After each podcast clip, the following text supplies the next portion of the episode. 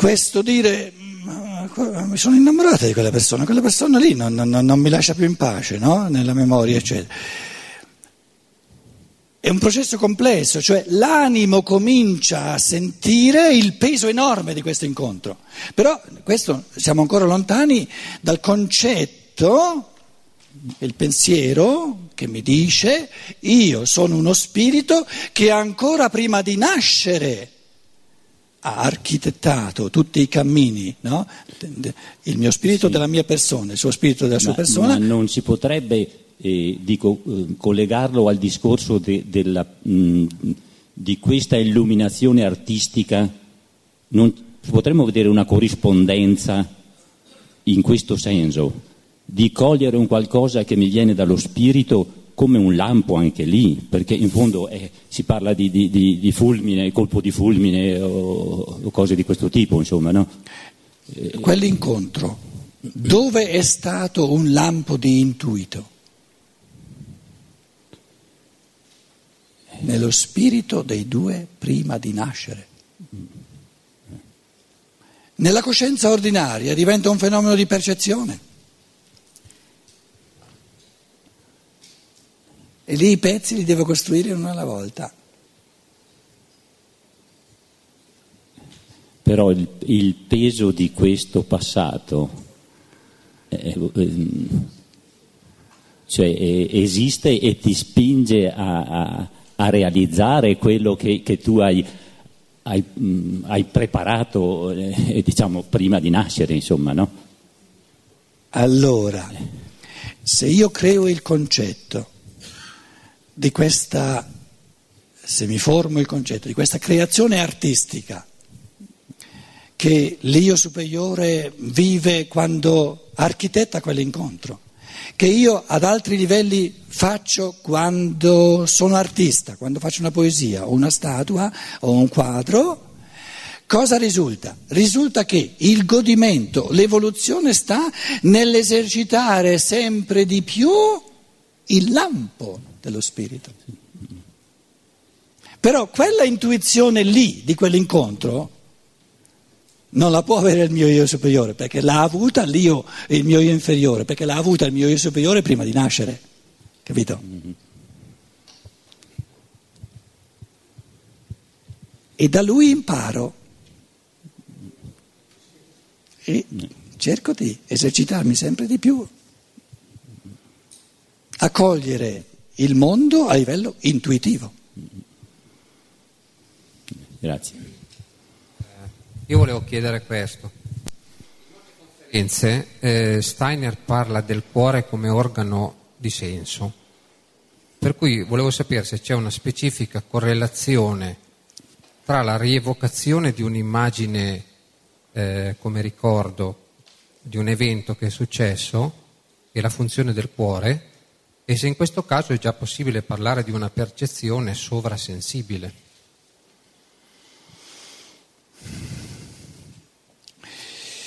Il cuore naturalmente è una metafora, perché non si intende il cuore fisiologico, ma ci si, ci, ci si riferisce alle forze del sentimento, alle forze dell'amore. Ora, Stein, quando parla del cuore, quando parla delle forze dell'amore eh, o del sentimento, non intende mai dire che possono andare bene da sole mandando a ramengo la dimensione del pensiero. Lui dice, c'è un tipo di pensiero senza cuore che è quello razionale, intellettuale, intellettualistico, invalso nella scienza moderna. Ed è il tipo di pensiero che considera, che indaga la dimensione spazio-temporale, la dimensione di percezione del mondo. E lui dice, se tu invece vuoi cogliere il mondo a un livello più profondo, non soltanto di ciò che è percepibile, ma a livello anche dello spirito, ti occorre un tipo di pensiero dove la mente pensa con il cuore e il cuore pensa con la mente, dove vanno insieme. Allora torniamo a quell'incontro fatidico tra A e B.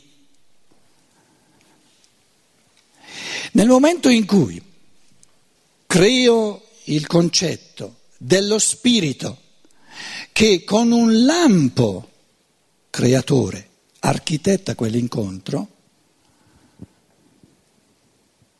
mi lascia freddo? Mi lascia freddo?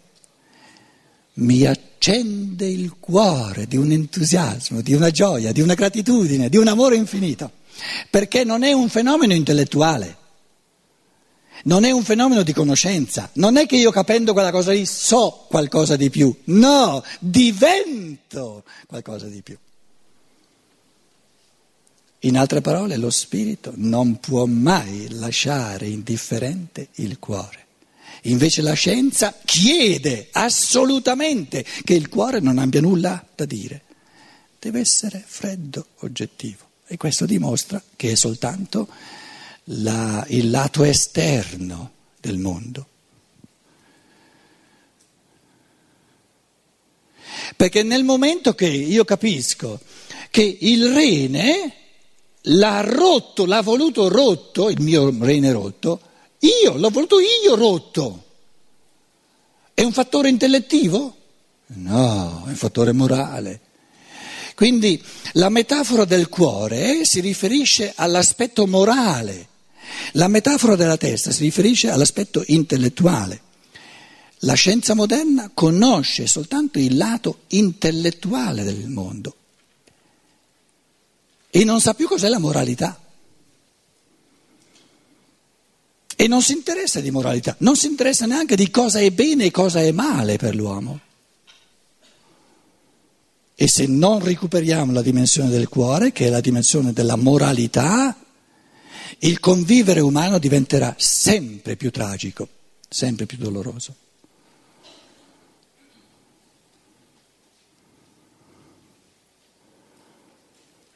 Ma se quella persona che è il rene rotto non capisce che se l'è costruito, se l'è fatto lei così rotto e si fa... Parla più, un po' più lentamente, più... È la persona che è nata con il rene rotto, che lei stessa... O che le si è rotto durante la vita. si è rotto, che comunque lei stessa ha scelto. Poi decide nella vita di farselo impiantare. No, non ti capisco. Può... Poi decide, quando si trova a 30 anni malata con il rene rotto, di farsi trapiantare. Che cosa succede a quell'io che si è scelto quella malattia però poi non non l'ha accettata, cioè si fa trapiantare il rene di un'altra persona. Dalla tu la risposta. Cioè indebolisce il suo io. Com'è? Indebolisce il suo io. No, lo costringe a riprovarci, eh, sperando che la seconda volta ci riesca. Ah. E, e il rene di quella persona che sta dentro lì, quello che è morto? Com'è? Il rene della persona che sta dentro, cioè di quello che è morto? Non ti se- non... Il rene della persona morta che è dentro il corpo di questo malato, eh, lui come sta? Devi chiederlo a lui, non a me. Cioè, come si fa a vedere? I nessi, cioè il, i modi in cui le persone sono karmicamente connesse fra di loro, le forze di osmosi tra il corpo astrale di una persona, l'anima di una persona, sono realtà complessissime. Tu non puoi metterci una regoletta, questo trapianto sa da fare, questo trapianto non sa da fare. Noi diciamo soltanto, è un conto se abbiamo a che fare con una, una umanità che ignora la realtà dello spirito, allora siamo molto più soggetti a, fa- a, commettere errori all'infinito perché ignoriamo la realtà più importante. Se invece recepiamo, recepiamo nella nostra coscienza la realtà dello spirito, abbiamo molti mh, mm, fattori, diciamo, molto maggiori per fare le cose giuste. Lui, la domanda che lui poneva prima è proprio la domanda di, del cuore, no? Supponiamo che questa persona aveva pensato di fare un trapianto del rene, no? E adesso studia all'improvviso, deve aspettare un mese, studia Steiner e scopre che il suo io superiore l'ha voluto il rene rotto per, per lottare contro il rene rotto. E supponiamo che la cosa lo convinca. Non è che ha imparato soltanto qualcosa, non è che, eh, che, che si è accumulato un, un, un sapere in più. Questo convincimento è una forza, gli dà la forza di far guarire il rene. Questa è la differenza, questa è la dimensione del cuore. A che mi serve sapere che gli superiori se io non mi sento più forte? Perché nel momento in cui io sono convinto che l'ho voluto io, significa c'è la forza, che bello, ce la faccio, ce la faccio, ce la faccio. Perché il mio io superiore sarebbe stupido se, se, se mi desse una cosa che io non posso fare. Il momento in cui capisco che l'io, il mio io, si può proporre soltanto cose che sa fare, so di saperlo fare, allora lo voglio fare. Quindi la scienza dello spirito non ha nulla a che fare con, con disquisizioni teoriche, è vita, crea forze reali. Questa è la dimensione del cuore, la dimensione morale. Oh, ma io mai più da, da, io, da spirito intelligente, mi posso eh, permettere un, un, un, rene rotto senza avere le forze di, di, capito, di, di aggiustarlo io stesso. Quindi se ce l'ho rotto vuol dire che ho le forze, una gran bella cosa, mi ci metto. E lui ti dice autoguarigione, bella cosa, no? Scusa. Arriva il terapeuta, no? ti dice no, te non ce la fai, non ce la fai, non ce la fai, non ce la fai. E l'antiterapeuta, quello che invece di aiutarti a guarire ti dà una botta. Il terapeuta è quello che ti dice, oh, ma se te sei presa questa malattia vuol dire che ce la fai, no? Quello che si dica un terapeuta. Pietro, scusa. Pietro. Dimmi. No, eh, un attimo su questa storia dei trapianti, però una parentesi, non lo so, eh, ma perché se ne parla come se... Ma, eh, tempo fa qui in Italia una persona ha avuto un cuore trapiantato da un'altra persona che è morta suicida. Dopo pochi mesi si è suicidata anche questa. Un altro esempio. Eh, si è preso un cuore te ne, suicida. Te ne dico alcuni, ce ne stanno tantissimi. Si è preso un cuore suicida. Apposta. Un'altra ancora. E una, una donna gli hanno trapiantato il cuore di un uomo. E dopo un po' ha cominciato ad avere attrazione verso le donne ma anche sugli arti, anche sugli arti eh, questo è accaduto in Australia. Ma se l'è goduta sta attrazione o no? Perché se non, se non, non lo goduta... so, fino a questo non lo so. A, a, un uomo gli hanno trapiantato una mano che aveva perso e dopo un po' di tempo ha detto toglietemi questa mano per favore, ridatemi l'arto meccanico perché... Non... No, non ti, non ti sto capendo, eh, non... A un uomo a un uomo in Australia. No, acusticamente non ti sto. Ah. Sei troppo vicino forse al sì. microfono, eh? Gli hanno trapiantato una mano che non aveva in Australia. Una mano di? Una mano. Eh, certo, per forza, una, una mano, vabbè. Che non aveva, non aveva una mano, gli hanno trapiantato questa mano. Dopo un po' di tempo. No, poi... non ti si sente, dobbiamo stare zitti, se no io non, non, capisco proprio, non soltanto dopo io. Un po', dopo un po' di tempo, quest'uomo ha detto ridatemi l'arto meccanico perché stava male con quest'arto trapiantato. Cioè, voglio dire, c'è questo elemento eterico che comunque influisce. Eh, certo. Questo era la, chiaro? Certo, che certo, noi diamo certo. così importanza alla, alla, alla, scienza come se attraverso i trapianti fossimo tutti manichini, ora fan, ci fanno tutti i cyborg, insomma, non è così. Quindi nel fisico c'è spazio e tempo. Poi ci sono diciamo, realtà successive che la scienza non conosce perché conosce soltanto il mondo dello spazio e del tempo. C'è l'eterico dove rimane dello spazio e del tempo, rimane lo spazio. L'astrale c'è il tempo. Quindi l'astrale è tempo puro, l'eterico è spazio puro.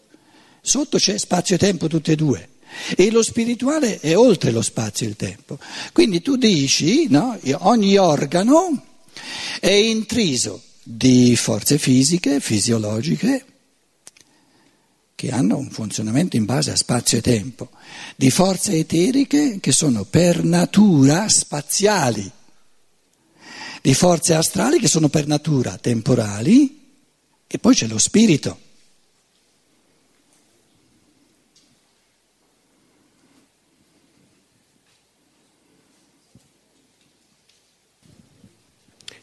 Noi abbiamo detto che il sapere, e di questo sono convintissimo, è una conquista esperienziale. Non credo solo per lettura si può arrivare a questo. E viviamo un'epoca di dormienti, perché di cultura materialista. L'io superiore, per un incontro che da lui pianificato, esige che A e B siano nel pensare?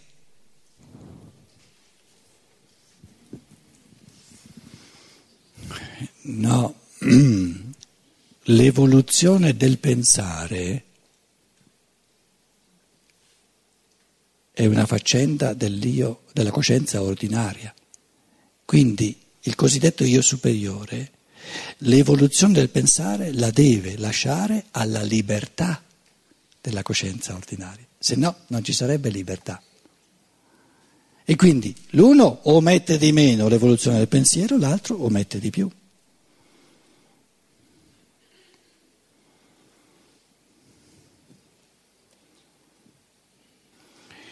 La tua domanda comprende anche eh, un'altra domanda, cioè come interagisce la coscienza dell'io superiore con la coscienza ordinaria. E a quel punto io ho sempre usato un paragone, no? eh, genitori con i bambini piccoli. I bambini piccoli, mh, prendili, prendiamoli a due, tre anni, hanno una coscienza molto più piccola più ristretta rispetto alla coscienza degli adulti. E gli adulti, i genitori, pianificano una vacanza o un fine settimana. La coscienza dell'adulto è abbastanza evoluta da abbracciare tutto il fine settimana in uno sguardo d'insieme, come una unità. Sa che comincia al venerdì, finisce alla domenica, ce l'ha come unità. Invece la coscienza del bambino, che non è ancora capace di queste grosse unità, vive i frammenti di tempo e vive solo nel presente.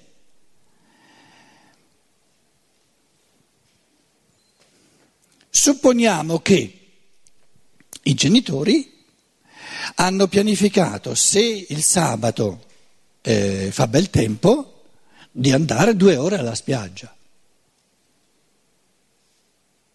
E la tua domanda è, la coscienza più piccola, che nel tuo paragone sarebbe la coscienza ordinaria, la coscienza più piccola non ha nessuna possibilità di apportare delle modifiche nella coscienza superiore?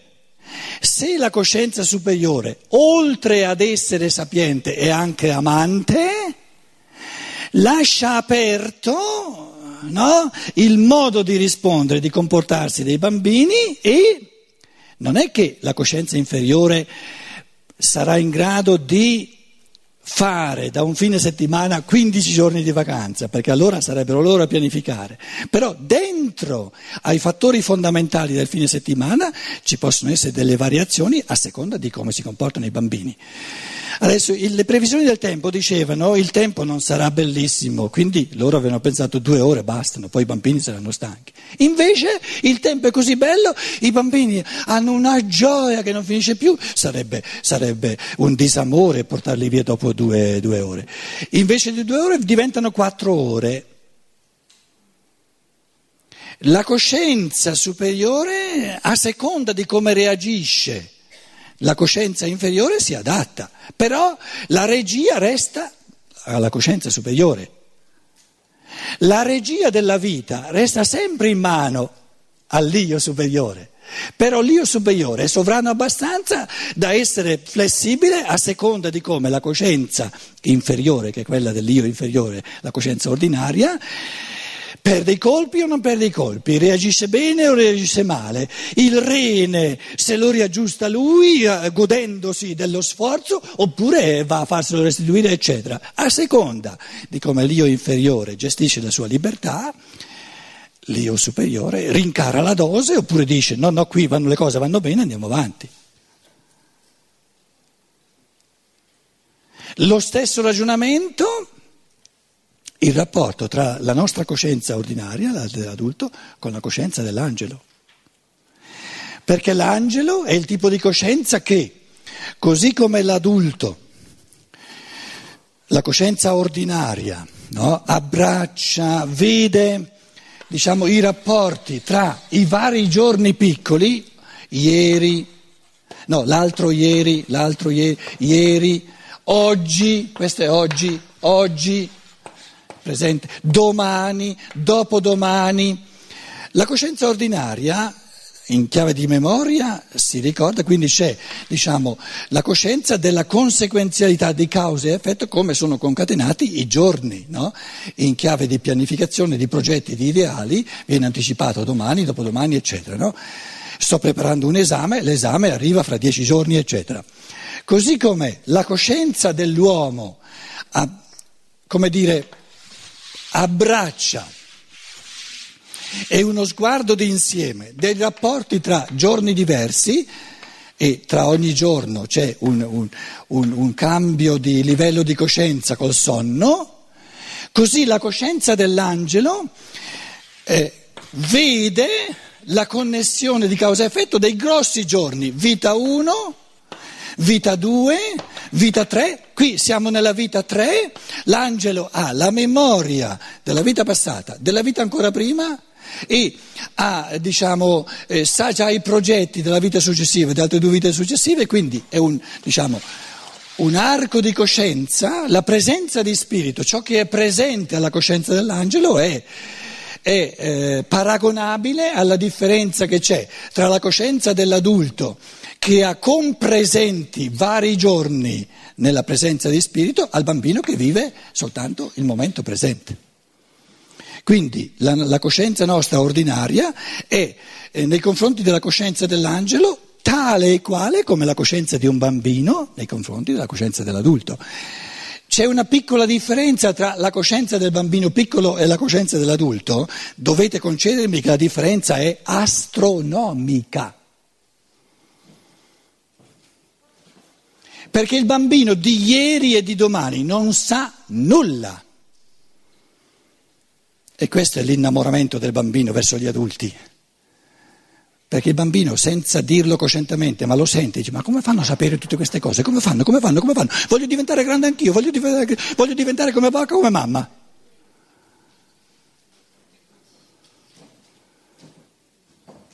E così come la differenza tra la coscienza del bambino e la coscienza dell'adulto è astronomica, altrettanto astronomica, mi dispiace per noi, anzi è una cosa bella che ci può piacere, astronomica la differenza tra la coscienza ordinaria dell'uomo e la coscienza dell'angelo.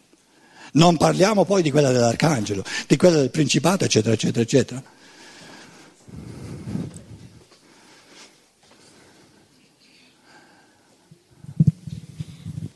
Ma, ma allora l'angelo è sempre lo stesso per ogni individuo. Com'è? L'angelo è sempre lo stesso. No, ognuno ha il suo angelo custode. Eh, è sempre lo stesso, sempre lo stesso angelo custode che c'è. Ah, ma certo che è sempre lo stesso. Oh, ma che vuoi che ti, che ti pianti in asso? passate? Ma vuoi che il tuo angelo ti pianti in asso? Che angelo è? Comincia a diventare un diavoletto allora. È sempre quello. Com'è? Poi volevo fare un'altra domanda. È sempre lo stesso, l'angelo custode è sempre lo stesso. Anche se si stufa. Dai, supponiamo che sia pieno di amore, dai, che non, non gli fa niente. Volevo fare un'altra domanda. Una mamma buona non si stufa col bambino, però è sempre la stessa.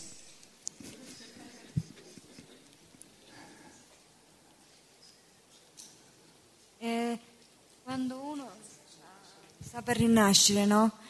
Ah, ah, eh, sceglie i genitori, ma anche i genitori scelgono lui. No. I genitori hanno scelto lui prima di nascere e hanno detto se vogliamo averlo come figlio dobbiamo nascere vent'anni prima.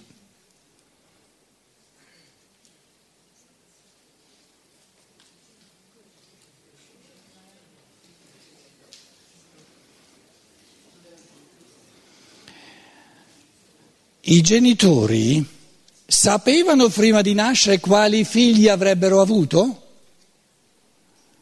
Sì e no.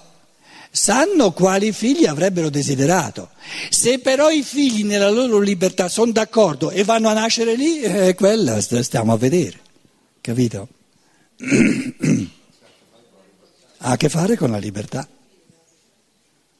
Però nell'armonia del karma i genitori si sono detti prima di nascere, eh, sarebbe bello se quello lì, quello spirito lì, quello spirito lì, quello spirito diventassero nostri figli. Anche perché nella preparazione delle vite successive genitori, queste individualità si sono frequentate. Hanno mangiato il tè e il caffè e bevuto il caffè e mangiato il gelato insieme, intendi dire. Cioè si sono detti, no? Noi, eh, eh, il nostro passato karmico è tale che sarebbe bello, sarebbe armonioso se nella vita successiva, che sta per cominciare, avessimo un rapporto da genitori a figli.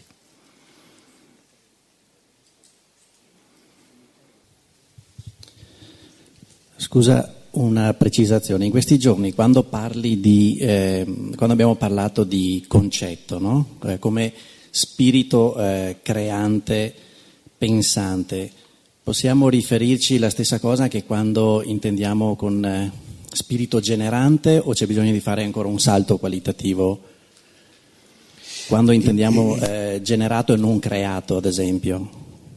Oh, poveri noi, adesso eh, entri, entri in merito del credo, eh, diciamo, cristiano, generato non creato, si riferisce al rapporto tra il padre cosmico e il figlio.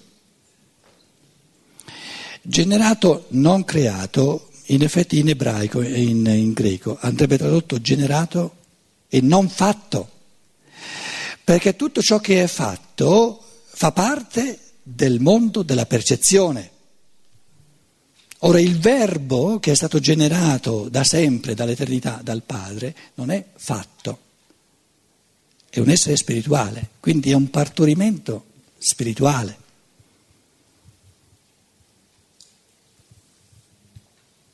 Quindi la, la traduzione giusta sarebbe generato, non fatto. I genitori invece generano i bambini in quanto li fanno, fanno nascere un corpo fisico un element, con un elemento di percezione. Il verbo generato e non fatto dal padre è diventato percepibile alla svolta dei tempi, però tramite il Gesù di Nazareth inabitando il Gesù di Nazareth, parlando attraverso il Gesù di Nazareth per tre anni. Però non è mai stato fatto, si è espresso attraverso un corpo umano a livello percepibile.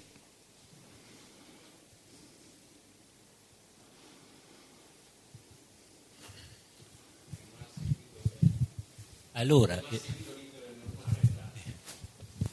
E, sì, riallacciandomi a questo, il, l'io inferiore è fatto e l'io superiore è generato?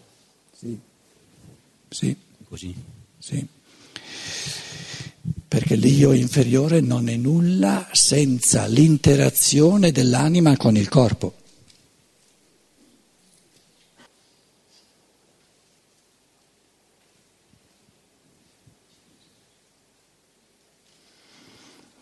Basta così per oggi? Buon appetito e questa sera cominciamo col quinto capitolo. Grazie.